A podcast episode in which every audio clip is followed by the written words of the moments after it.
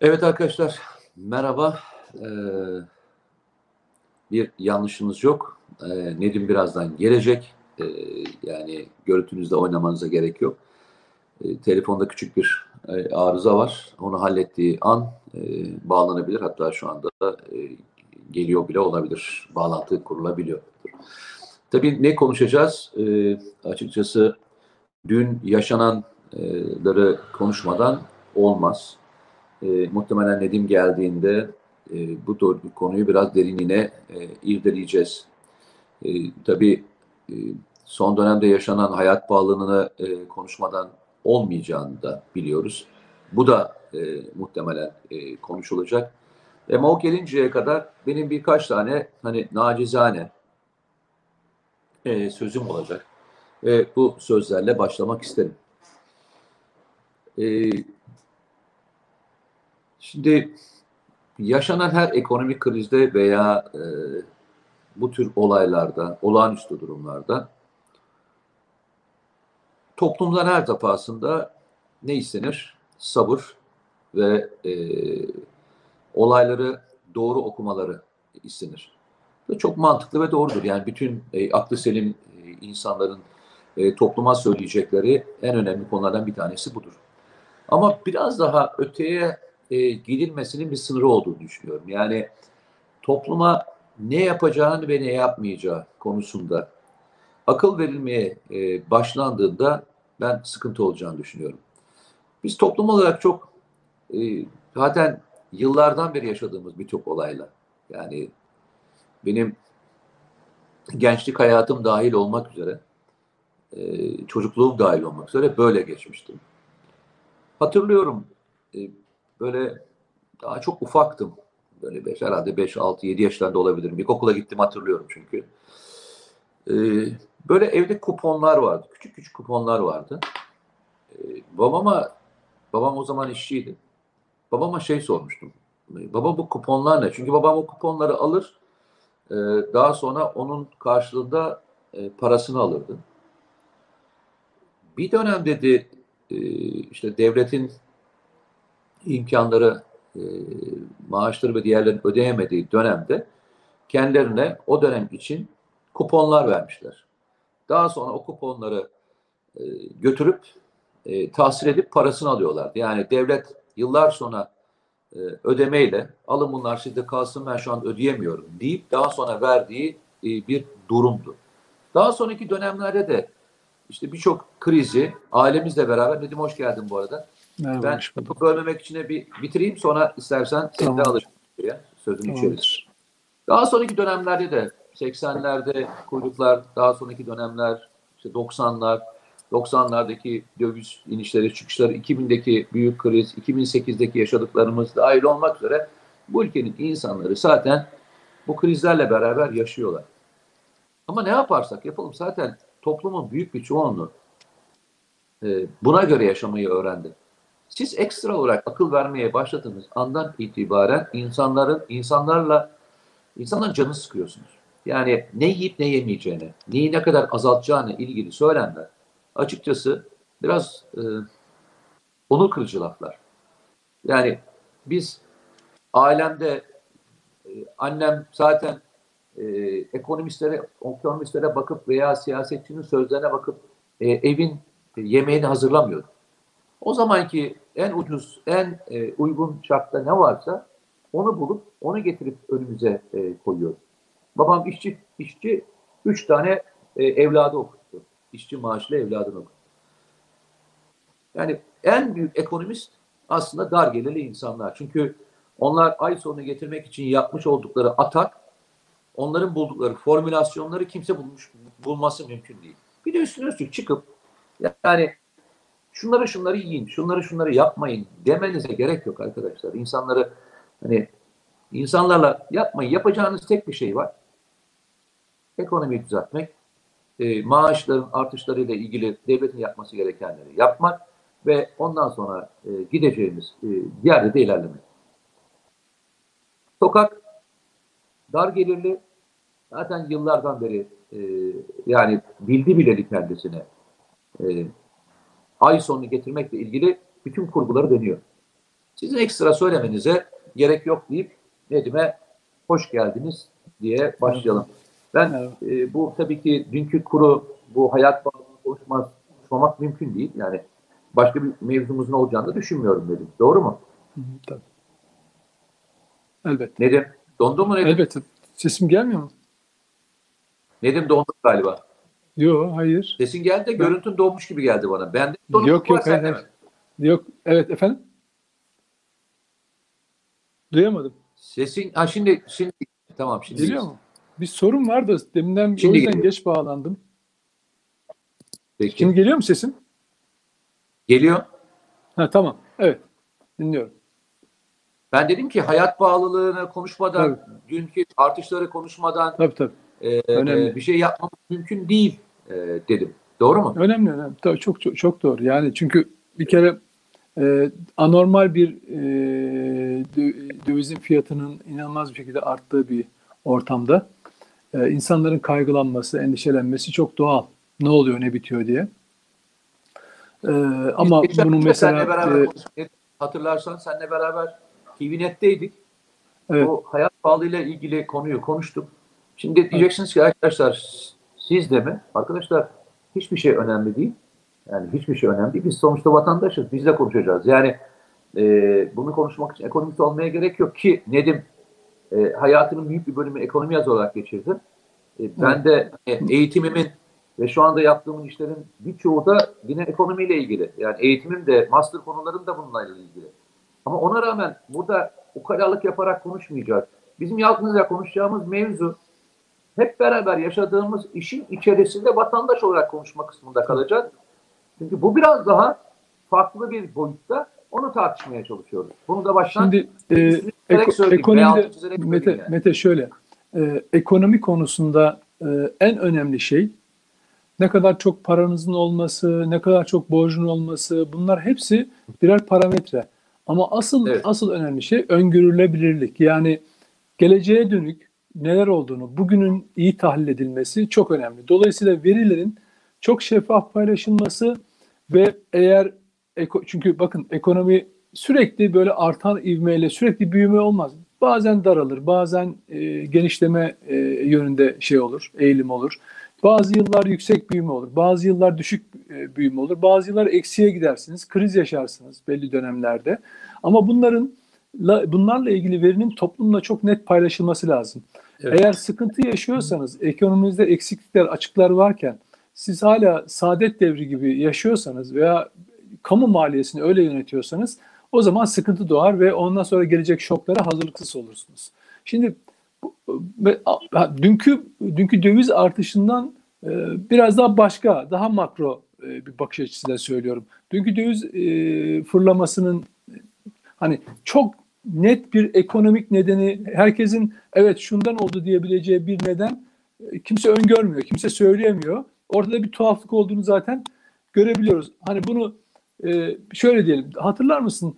E, böyle provokasyon falan konusu açıldığı zaman tabii ki provokatörler, provokasyon yapmak isteyecekler. içeriden, dışarıdan ülkeler, insanlar, kurumlar, kuruluşlar olacaktır. Önemli olan buna zemin hazırlamamak lazım. Yani bu şoku yaşamayacak bir ekonomik e, şeffaflığın içinde olmanız gerekiyor.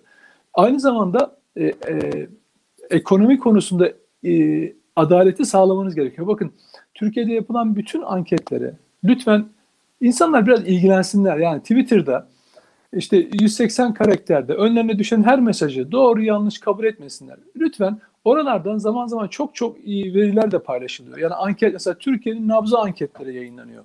Bakın göreceksiniz Türkiye'nin sorunları ne diye sorulduğu zaman ilk ilk 1 2 3 maddede şimdi tabii bazen değişir bunun yeri terör çıkar mesela çok e, sıkıntılı zamanlarda terör en büyük problemdir Türkler, Türkiye'de yaşayanlar açısından çoğunluğu açısından. Evet, ama mutlaka ikinci sırada ekonomi, işsizlik, yoksullaşma gibi maddeler vardır. Yani hani bu demokrasi falan deniyor ya. Geçen gün hatırlarsanız Murat Gezci ile programdaydık. Dedim ki sizin anketinize göre ki ben biliyorum. E, demokrasi kaçıncı sırada Türkiye'de sorunlar sıralamasında? 8-9. dedi. Yani bu hep böyledir ama. Yani de- çok üzerine durulur. Demokrasi, demokrasi, demokrasi. Ben demokrasi olmasın, eksik olsun falan demiyorum. Ama halkın öncelikli olarak gündeme getirdiği konu Ee, bir şey demokrasi, Nedim, hukuktan. e, Nedim, Nedim, Evet, Nedim, evet dinliyorum. e, sende bağlantında mı sıkıntı var? Cem, e, Cem duyuyor musun bizi? E, Nedim de o yüzden söyledim. E, istersen bir tekrar e, Nedim bağlansın. E, onun üzerinden e, gitmeye çalışalım. İstanbul'da e, yağmur var. Muhtemelen yine e, internet bağlantılarında e, sıkıntılar oluşabiliyor. Biraz da yoğunluktan da kaynaklanıyor olabilir. E, ben şöyle söyleyeyim, Nedim'in e, bıraktığı yerden biraz daha e, devam etmeye çalışayım. Evet arkadaşlar, yani bu işin e, kısmında ve yaşan yaşanmasında e, birçok durum var. Ama yıllar önce yanlış hatırlamıyorsam 2016 yılıydı ve o süreçte yaşanan dönemlerde bir tane yazı yazmıştım. Hatırlar mısınız bilmiyorum. Beşiktaş'ın başkanı geldiğinde e, o dönemde Beşiktaş'ın müthiş borçları vardı. Ve dedi ki kardeşim ben iki sene boyunca e, şey yapacağım. E, Nedim geldin galiba. Evet, geldim. Ben e, Şimdi tam ben- bu ben arada bir şey anlatayım. söylüyorum. Bir dakika dur. Ben girdim bu arada. Ne yapayım? Senin bugün e, konsantrasyonun ve telefonda bir sıkıntı var. Devamlı sesin çünkü patlıyor. Yani Allah kesik Allah, kesik geliyor gidiyor. Bir şey söylüyorum. Sonra sana vereceğim tekrar sözü. Ee, feda yılları e, dedikleri bir dönem vardı ve iki sene boyunca dedi ki ben çok fazla oyuncu almayacağım. Ya, altyapıdan oyuncu alacağım. Bu arada borçlarımı e, minimize etmeye çalışacağım ve yolumuza öyle devam edeceğim dedi ve Beşiktaş taraftarları da o dönemde bunu kabul etti ve bu şekilde gitti. Bundan esinlenerek ben de bizi tehdit ettiler. 2016'dan sonraki dönemlerde de çok tehdit etmeye başlamışlardı. O e, işte ekonomiyi terbiye edecek konuştukları dönemler vardı. Bu dönemlerle ilgili e, konuşmalar da vardı. E, o zaman feda feda yıllarıyla ilgili bir yazı yazdım. Dedim ki arkadaşlar hep beraber oturup siyasetçisinin de ekonomistinin de hepimizin oturup masaya bu yılları nasıl doğru planlamalıyız diye düşünmeliyiz. Çünkü e, şu andaki en kırılgan noktamız bizim ekonomi. Artık e, silahlı kuvvetler işte terörle veya diğer şey konularındaki bütün manevralarını ellerinden aldığımız için bize yapacaklarsa ne yapacaklarsa ekonomide yapacaklar. Gelin bu yılları doğru değerlendirelim demiştim ve bununla ilgili bir yazı yazmıştım. İnşallah bir vaktim olur size bu e, yazıyı da okurum. E, tam orada kalmıştım. E, sen de şeyi söylüyordun. Senin lafını oradan aldım. E, işte manipülasyonlar ve şeyler olacak diye konuşuldu ama Evet. elimizde yıllardan beri de bir fırsat vardı Nedim. Bunu Tabii, tabii. Toparlama. Yani bakın e, Türk Türkiye e, Doğru mu? hani şu anda sahip olduğu e, ekonomik büyüklükler ve tüketim olarak aslında tam kendisinin üretmediği bir kaynağı tüketiyor. E, borçlanarak e, dış kaynakla. Çünkü tasarruf açığı var. Evet birilerinin bankalarda çok ciddi paraları var. E, do- dolarları var. Yurt dışına götürdükleri paralar var. Ama genel olarak ekonominin geneline baktığınız zaman da bir yandan da bir tasarruf açığı var. E bu da borçlanmayla yabancı sermaye yurt dışından gelecek şeyle çekilmeye çalışıyor. Şimdi yüksek kur politikasıyla cari açı, ihracatı arttıran bir stratejiye geçilmek isteniyor. Anla- ekonomistlerin anlattıkları bu. Ama mesele şudur. İnsanlar buna bakmazlar. Yani bunu anlamazlar da. O yüzden yapılma, yapılması gereken şey ek- ekonomik sorunlarla doğrudan ilgilenmektir. Yani ekonomik şoklar, dalgalanmalar, daralmalar, e, genişlemeler süreçlerinde toplumda bunu şeffaf bir şekilde paylaşmaktır. Zaman zaman yani şöyle düşünün. Hepimizin kişisel olarak hayatında bazen eline çok, bir, biraz daha fazla para geçtiği olur. Mesela ik, ikramiye alırsın, e, emekli ikramiyesi alırsın. İşte bu sana bir harcama imkanı sağlar bizim için. Bazen e, borç, borçlanmak zorunda kalabilirsin. Toplumlar eko- e, genel olarak devlet bütçesi de böyle. Dolayısıyla ama bunu ne yapmak lazım? Rasyonel değerlendirmek lazım. Şimdi devletin bu anlamda bilgileri şeffaf paylaşıp tasarrufa yönelmesi gerekiyor. Tasarrufçu bir yöne, yöne gitmesi gerekiyor. Şu kriz krizden sonra alınacak önlem değil. Kriz almadan olmadan önce alınması gereken önlemler var. Bunun için de şeffaflık gerekiyor. Çünkü bakın her ne olursa olsun. Evet Türkiye'nin bir her zaman bir terör sorunu, güvenlik sorunu bunlar oldu, oluyor ve bunlar deminden bahsettiğim gibi anket firmalarının araştırmalarında zamanına göre birinci, ikinci sıralarda çıkabiliyor. Ama inanın ki terörün en yoğun yaşandığı dönemlerde birinci sırada yine terör olayı varken ikinci, üçüncü, dördüncü sıralar hep ekonomiyle ilgili, işsizlik. Ya şöyle yapalım mı Nedim? Nedim. Evet. Nedim. Evet. E, bağlantıda bir problem var. Nedim. Abi ben kesim. Ya Mete bu Bağlantı böyle olmayacak. Bunda bir tuhaflık var bugün. çıkalım. Çünkü yani e, yani hayır sende mi bende mi Cem'e de ulaşmaya çalışıyorum. Cem bize bilgi verse biraz. Cem yaşıyor musun? Nedim Bey sizde.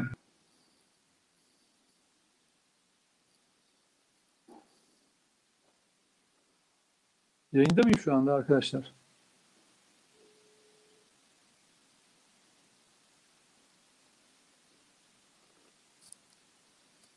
Cem'e ulaşmaya çalışıyoruz eee, Gizem Hanım. Yayında mıyız şu anda?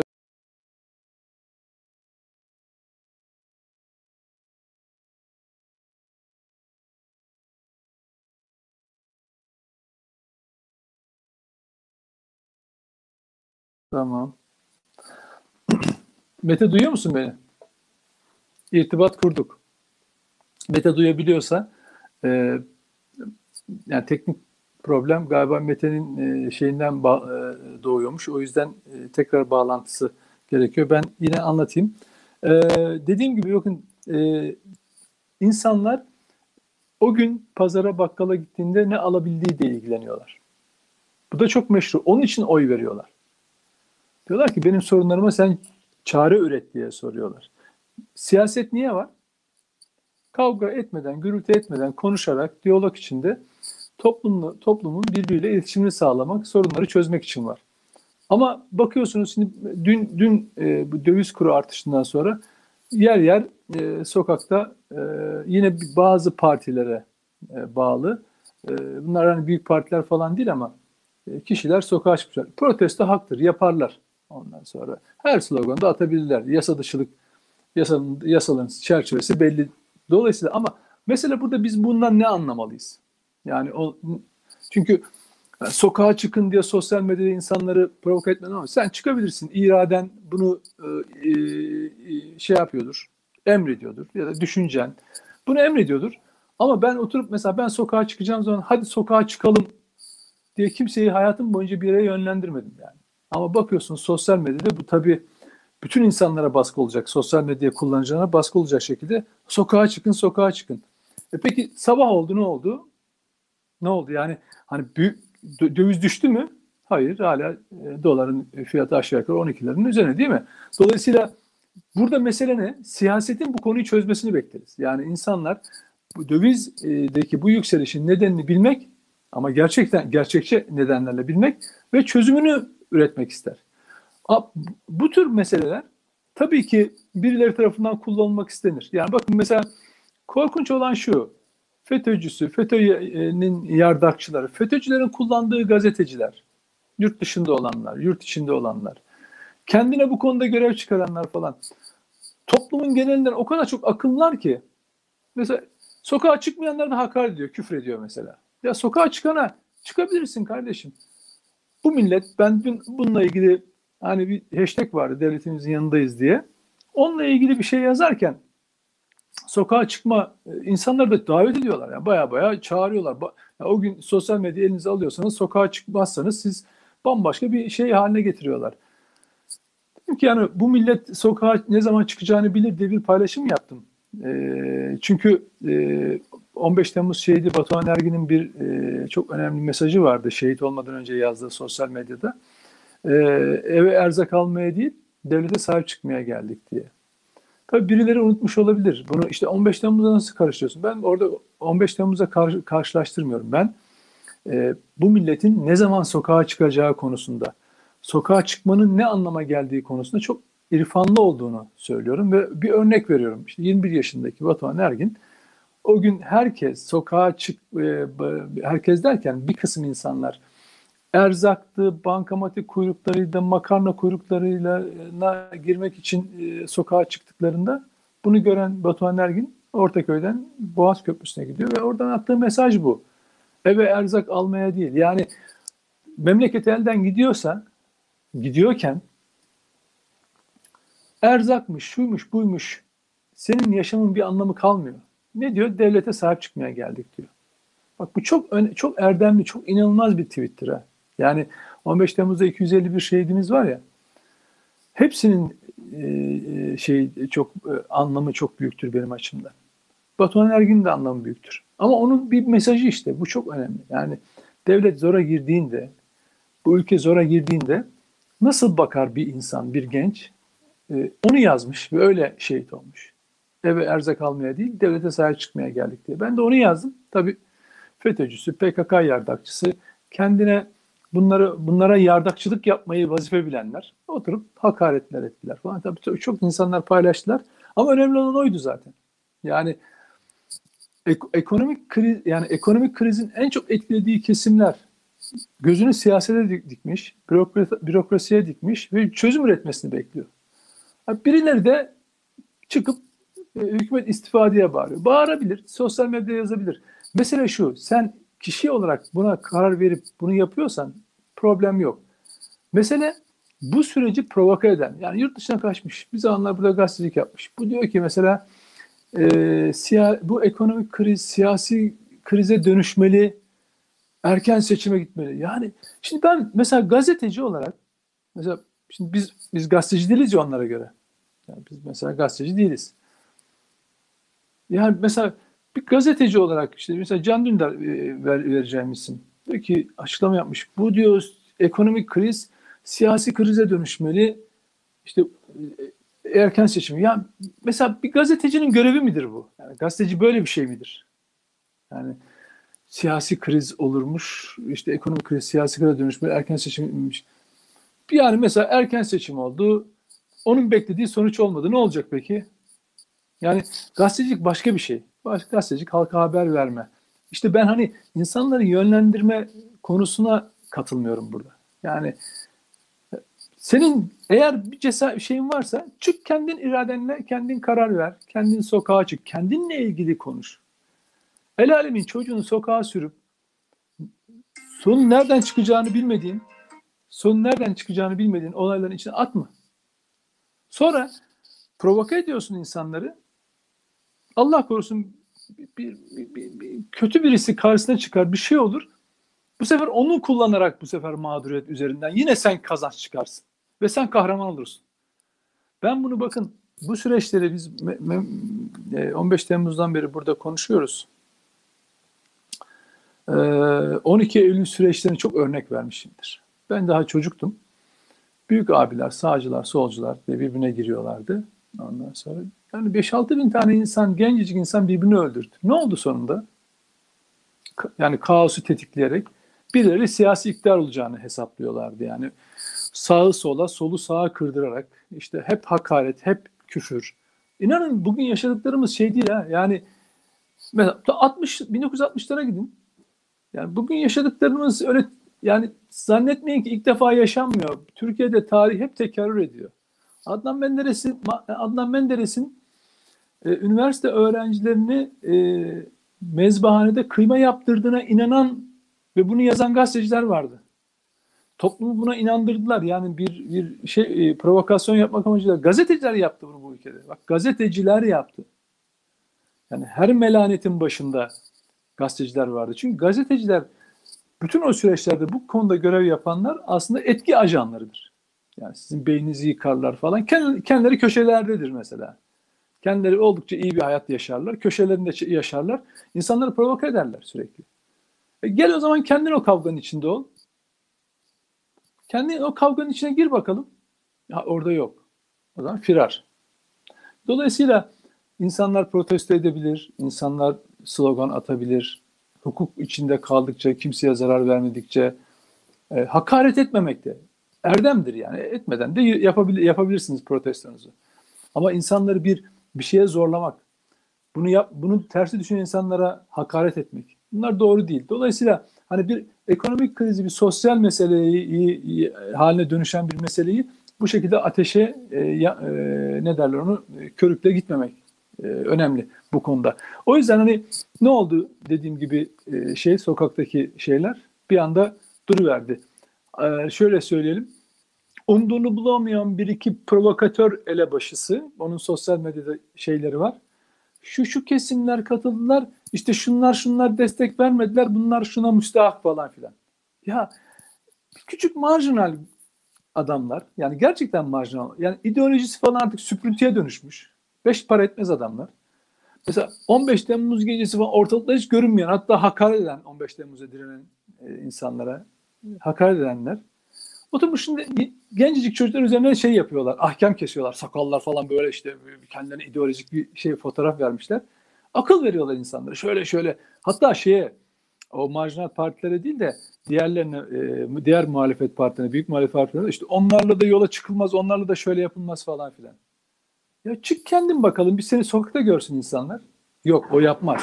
Ama üniversite öğrencileri, gencecik çocukları gazlamayı iyi bilirler falan. Bundan kaçınmak lazım. Arkadaşlar protesto etmek de her şeyde insanların hakkı. Eleştirmek de hak.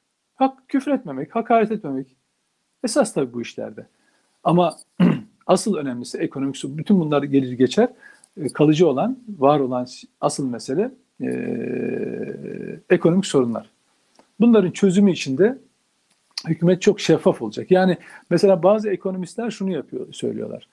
İşte e, yüksek döviz kurunu aslında hükümet bilinçli olarak e, tercih ediyor. Cari açığı e, azaltmak, ihracatı arttırmak amacıyla yapılan bir şey. Çünkü döviz açığı, e, döviz, döviz e, ülkeye döviz girişi olsun diye. Çünkü ihracat yaparak döviz girişi sağlanmaya çalışılıyor. Böyle ise bunun için tercüman kullanmaya falan gerek yok. Yani düşük TL'de düşük faiz politikasının döviz kuru artışına e, sebep olacağı çok belli zaten. Bu hep öngörülen bir gelişme. Gerçekleşiyor da. Eğer öyleyse bunun açıklanması lazım. İnsanlar bilsinler. Yani bizim döviz hedefimiz, faizimiz, faiz şuraya doğru inecek. Bu e, dövizi arttırmasını bekliyoruz. Dolayısıyla dövizin de şuralara gideceğini. Çünkü o zaman özür dilerim.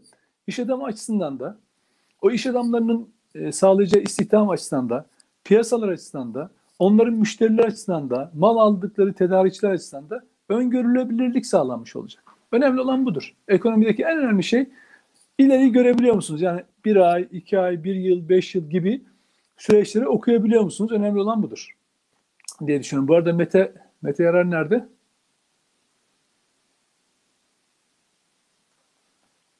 Cem arkadaş.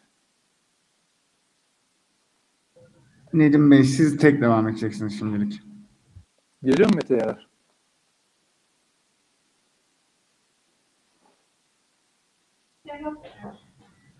E, Mete'ye de katılamayacak Nedim Bey siz devam edin.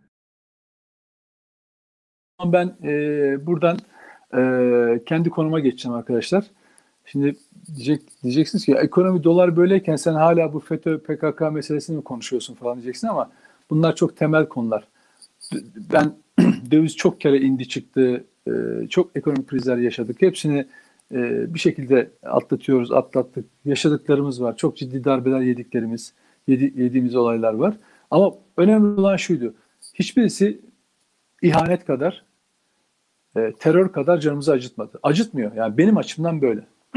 İşine gelmeyen dinlemez, işine gelmeyen okumaz. Ha ben yazıyorum. Ama yazdıklarım o kadar rahatsız edici ki aldığım tepkilerden, yediğim küfürlerden belli oluyor zaten. Olsun. Ben bunları yazmaya devam edeceğim. Daha önce de söylemiştim. Yani askerimize sıkılan kurşun neyse bize de burada onun bedelini ödeyeceğiz. Ee, ama bunu anlatmaya devam edeceğiz. Şimdi çok özür dilerim. Ee, bu özellikle son zamanlarda e, işte terör örgütü PKK'nın e, gitgide siyasal alanda etkili olduğunu görüyorsunuz. Özellikle Kemal Kılıçdaroğlu'nun helalleşme sözü üzerinden artık konuşmayan taraf e, birçok var da PKK'ya yakın unsurlar arasında konuşmayan kalmadı. Yani bu da projenin aslında helalleşme denilen projenin aslında hevalleşme olduğunu bir kez daha ortaya koyuyor. Bakın daha Cumhuriyet tarihinden Yani İnönü zamandan varlık vergisinden 6-7 Eylül olayları, efendim e, 12 Eylül öncesi Maraş, Çorum olayları, 12 Eylül sonra 12 Eylül 12 Eylül sonrası olaylar 28 Şubat'a kadar yayılan bir helalleşme listesi içinde her nedense daha Kılıçdaroğlu ağzını açar açmaz Selahattin Demirtaş cevap verdi. Helalleşme diyor. E yapmalıyız, etmeliyiz, şöyle iyi, böyle iyi diye. Hemen Kılıçdaroğlu'ndan da aa ne kadar erdemli bir açıklama falan tabii falan dedi. Pat asıl patron tırnak içinde HDP'nin asıl patronu konuştu. Kim o? PKK. Ee, Mustafa Karasu galiba konuşan PKK'lı. Öyle helalleşme diyor kuru kuru olmaz. Çünkü şey diyor ki bakın Selahattin Demirtaş diyor ki yazısında biz diyor e, etnik e, siyaset yapmakla yanlış yaptık işte kendi helalleşmeliyiz falan filan. Ya senin yanlışın etnik siyaset falan kimlik siyaset yapmak değildi. Senin yanlışın doğrudan terör örgütü PKK'nın yardakçılığını yapman, ona yardım yataklık etmendi yani.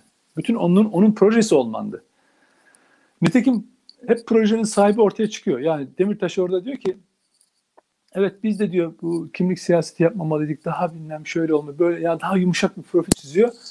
Hop oradan tekrar aynı 2015'teki seçim sürecinde olduğu gibi PKK el kaldırıyor. Diyor ki hop sen sus biz varız. Ne diyor? Mustafa Karasu PKK'lı öyle kuru kuruya helalleşme olmaz diyor. Öz yönetim, özellik olmadan olmaz diyor. Ben de dün onu paylaşırken e, helalleşme konusunda yazı yazan e, Demirtaş'a çağrıda bulundum. Hadi bu lafın üzerine bir söz söyle. Yani Demirtaş çıksın, Mustafa Karasu'ya bir cevap versin. Ne öz yönetimi, ne özelliği. Biz helalleşmek istiyoruz. Biz kırdığımız kalpleri kazanmak istiyoruz. De bakalım şimdi. Vazgeçtim PKK terör örgütü desin. Vazgeçtim. Onu söylemeye zaten cesareti yok. Onu yapamaz. İnansa da bilse de yapamaz. Hukukçu bilir. Yapamaz. Ama sadece hadi çık. Ne öz yönetimi, ne özelliği kardeşim. Biz burada helalleşme adı altında bir toplumsal birlikteliği, kimlik siyaseti yapmamayı öngörüyoruz. De bakalım söyleyebilecek misin?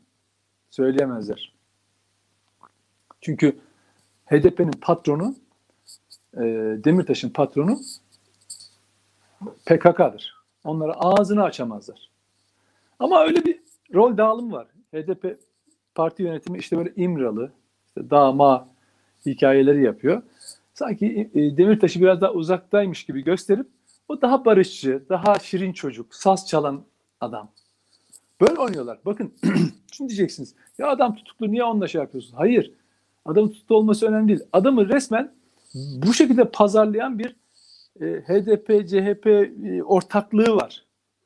O senin hayatına giriyor. Benim onunla bir işim yok. Özel bir hiçbir derdim yok. Tanışmıştım yok, bir şeyim yok. Öyle bir derdim alıp veremediğim falan da yok. Oynadığı rolle ilgili, Türkiye'ye çizilen e, haritayla ilgili benim derdim. Ben onu anlatmaya çalışıyorum. Ha dersin ki ya Nedim Şener sen daha geçen hafta hevalleşme diye yazdın ama hepsi boş çıktı kardeşim. Hiç de öyle değilmiş. Diyen Allah'ın kulu var mı? Yok. İşte Engin Altay gibi çok deneyimli bir CHP'li HDP ile PKK arasında ilişki olmadığını söylüyor. Hatta olan kısmını minimize etmesi gerektiğini falan söylüyor. Biz diyor onu diyor terör örgütüyle ilişkili görmüyoruz falan diyor. Akıl alabiliyor mu? Ya aklınız alabiliyor mu? Hani bir CHP'li ya hani HDP'lerin de reddetmediği bir ilişki bir CHP diyor ki ben öyle bir ilişki görmüyoruz diyor. Biz onu yan yana koymuyoruz diyor. Ya bunlar hep Atatürkçü insanlar. Ben bunları tanıyorum. Yani e, Baykal zamanında da siyaset yapmış. E, CHP'nin yani ne olup Türk siyasetinin ne olup bittiğini çok iyi biliyor ama yani bu, bunlar söylenecek laflar mı ya? Yani gerçekten hani insan böyle kendini dinleyenleri bu kadar aptal yerine koyar mı yani? Aptal rol, aptal rolü oynayabilir mi bu kadar? Yani o yüzden hani helalleşme konusu daha çok çok uzun süre konuşacağız. Ee, ilk günden beri e, şeysiz, samimiyetsiz, inandırıcılıktan uzak geldiği için ben bu konudaki tavrımı söylemiştim. Ve olayın öyle toplumun bütün kesimlerini kavrayan bir böyle bütünlük bir proje olarak değil, bir bir bir hevalleşme projesi. Yani PKK'ların kendi aralarında deyimiyle hevalle, heval heval diyorlar ya. CHP tabanında CHP'lere bakın bunu yazıyorsunuz. Yani PKK'lı PKK'lı Mustafa Karasu'nun söylediklerini Twitter'da paylaşıyorsunuz. Ya CHP'liler size saldırıyor. Ya akıl alır gibi değil. Yani CHP tabanının ne hale geldiğini bir görün sosyal medyada. Çünkü niye biliyor musunuz? Rahatsız oluyorlar aslında. Aslında onlar da biliyorlar bunun yan, bu ilişki türünün yanlış olduğunu. Ama bunu deşifre ettiğiniz zaman, bunu anlattığınız zaman çok kızıyorlar, çok eleştiri şey yapıyorlar. Ya burada böyle bir durum var mı? Sıkıştığı yerde ben Atatürk'ün yolunda ilerliyorum. İyi de Atatürk, Atatürk, Atatürk'ün yolu sizin yolunuz değil ki. Atatürk ulusal, bağımsızlık kahramanı bir kişidir. Ayrılıkçı değil, bütünleştiricidir. E siz ayrılıkçı siyasetin şeyi oldunuz, payandalar oldunuz. Şimdi dolayısıyla bunun bir yönü bu. İkinci yönü tabii şey, benim e, Fethullahçı terör örgütü boyutu. Abi sen diyorlar yine bu kadar olay var, niye buna giriyorsun falan. Rahatsız oluyorlar. İstiyorlar ki unutulsun. Fethullahçı terör örgütü yazılmasın. Tamam mı? Yani hani yazan çok az kişi var. Onlar da yazmasın. Yazanları da küfür ede ede, hakaret ede ede, itibar suikasti yapa yapa, yıpratma politikalarıyla susturmaya çalışıyorlar. Bunda da çoğunda başarılı olabilirler. Ama hayatında gediği olmayan, açığı olmayan, ne boğazından aşağı haram lokma girmemiş, sadece kendi emeğiyle çalışan bir insanı kimse korkutamaz arkadaşlar. Yani helal yiyorsanız sizi hayatta hiç kimse korkutamaz. Ancak üfürürler. Şöyle yaparız ve yap kardeşim bak ben tek başıma her yerde dolaşıyorum. Sen dolaşamıyorsun. Firarisin, kaçaksın. Sen biriniz de çıkın karşıma ya. Biriniz de çıkın karşıma yani. Ama o da yok. Neyse. Önemli değil. Fethullahçı terör örgütü tabii burada bahsettiğim konulardan bir tanesi. Özellikle e, yine helalleşme projeleri var ya, onun içindeki e, alanlardan bir tanesi. KHK'ların iadesi meselesi. Ben yine e, böyle masumlaştırılmaya çalışılan askeri öğrenci meselesine devam ediyorum. Yine yazacağım. Bir sonraki yazımda yine yazacağım. Sonra yine yazacağım. Çünkü bu askeri öğrenci meselesinin anlaşılmasını istiyorum. Çünkü 15 Temmuz'da beraber Türk Silahlı Kuvvetleri içerisinde muazzaflara yönelik operasyonlar yapıldı.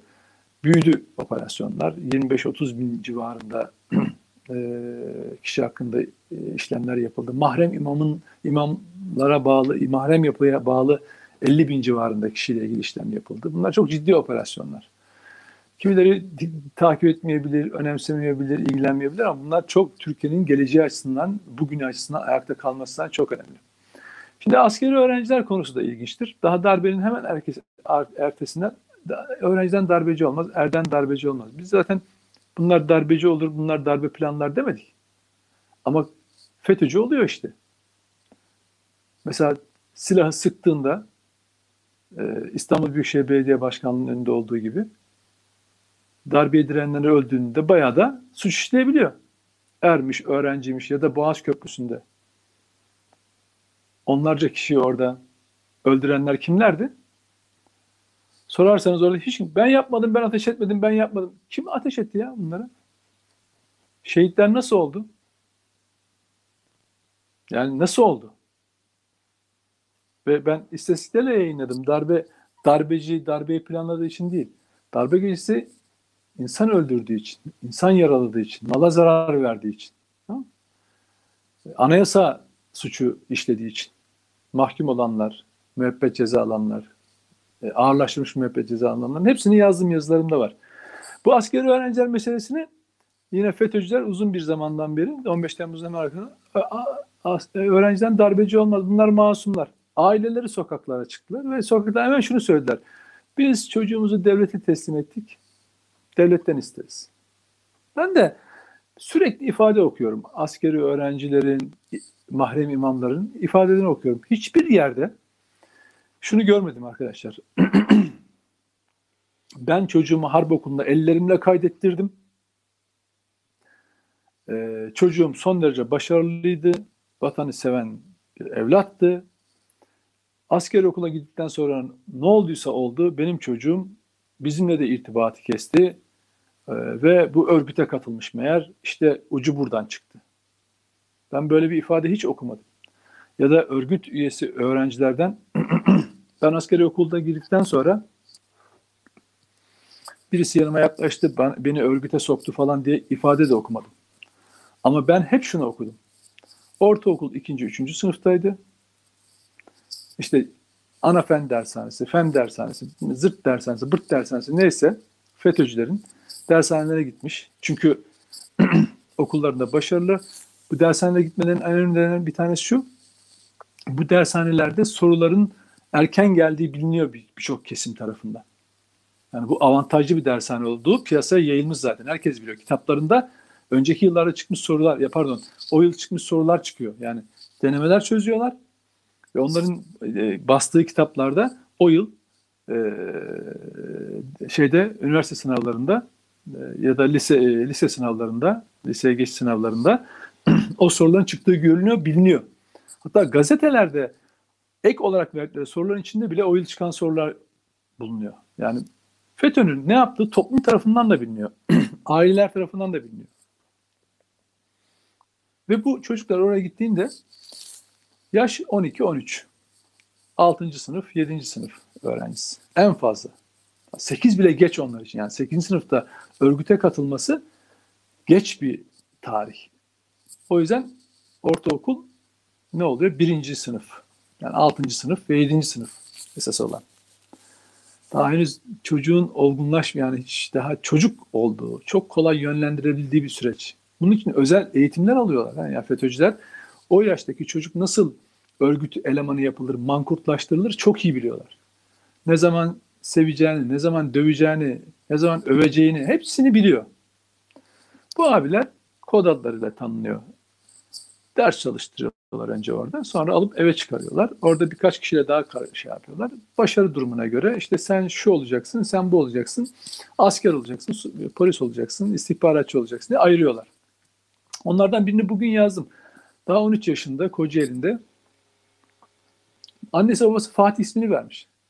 Yani Fatih ismini 13 yıldan beri kullanıyor bu çocuk. O çocuğa 13 yıldan beri Fatih ismi hitap ediyorlar. Ama 13 yaşında Anafen dershanesine gittiğinde orada Ümit diye bir kod adlı FETÖ'cü tarafından ona Ebu Bekir ismi veriliyor.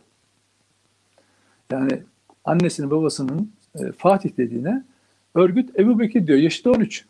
Bu çocuk 6. sınıf öğrencisi. 7'de orada yine dershanede başka imamlara devrediliyor. Sürekli çocuk devrediliyor. Şimdi şunu soracağım. Bir aile çocuğunun hangi dershaneye gittiğini bilmez mi? Bilir. Kimlerle irtibatta olduğunu bilmez mi? Sormaz mı? Konuşmaz mı? Çocuk zaten anlatır. Yani siz hiçbir şey yapmayın. Çocuğunuz eve geldiği zaman bir süre sonra zaten yaşadığı o günü anlatıyor. Ve bu çok, bütün mesele sizin onu dinlemenizle ilgili. Yani dinlemeye vaktiniz varsa çocuk çok güzel kendini ifade ediyor zaten. Yaşadığı zorlukları, hayat hayatıyla ilgili. Yön arayışında o çocuk çünkü.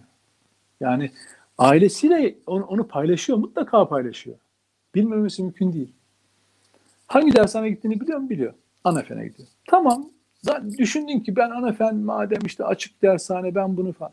Peki ne oluyor da bir anda bu çocuk 8. sınıfa geldiğinde e, Anafen dershanesinden ayrılıyor ve Kocaeli'nde şey, Karamürsel'deki bir başka cemaatle ilgisi olmayan dershaneye kaydoluyor. Niye oluyor bunu? Örgütçüler diyor ki sen asker olacaksın. Bak daha 8. sınıfın başındayız. Asker olacaksın.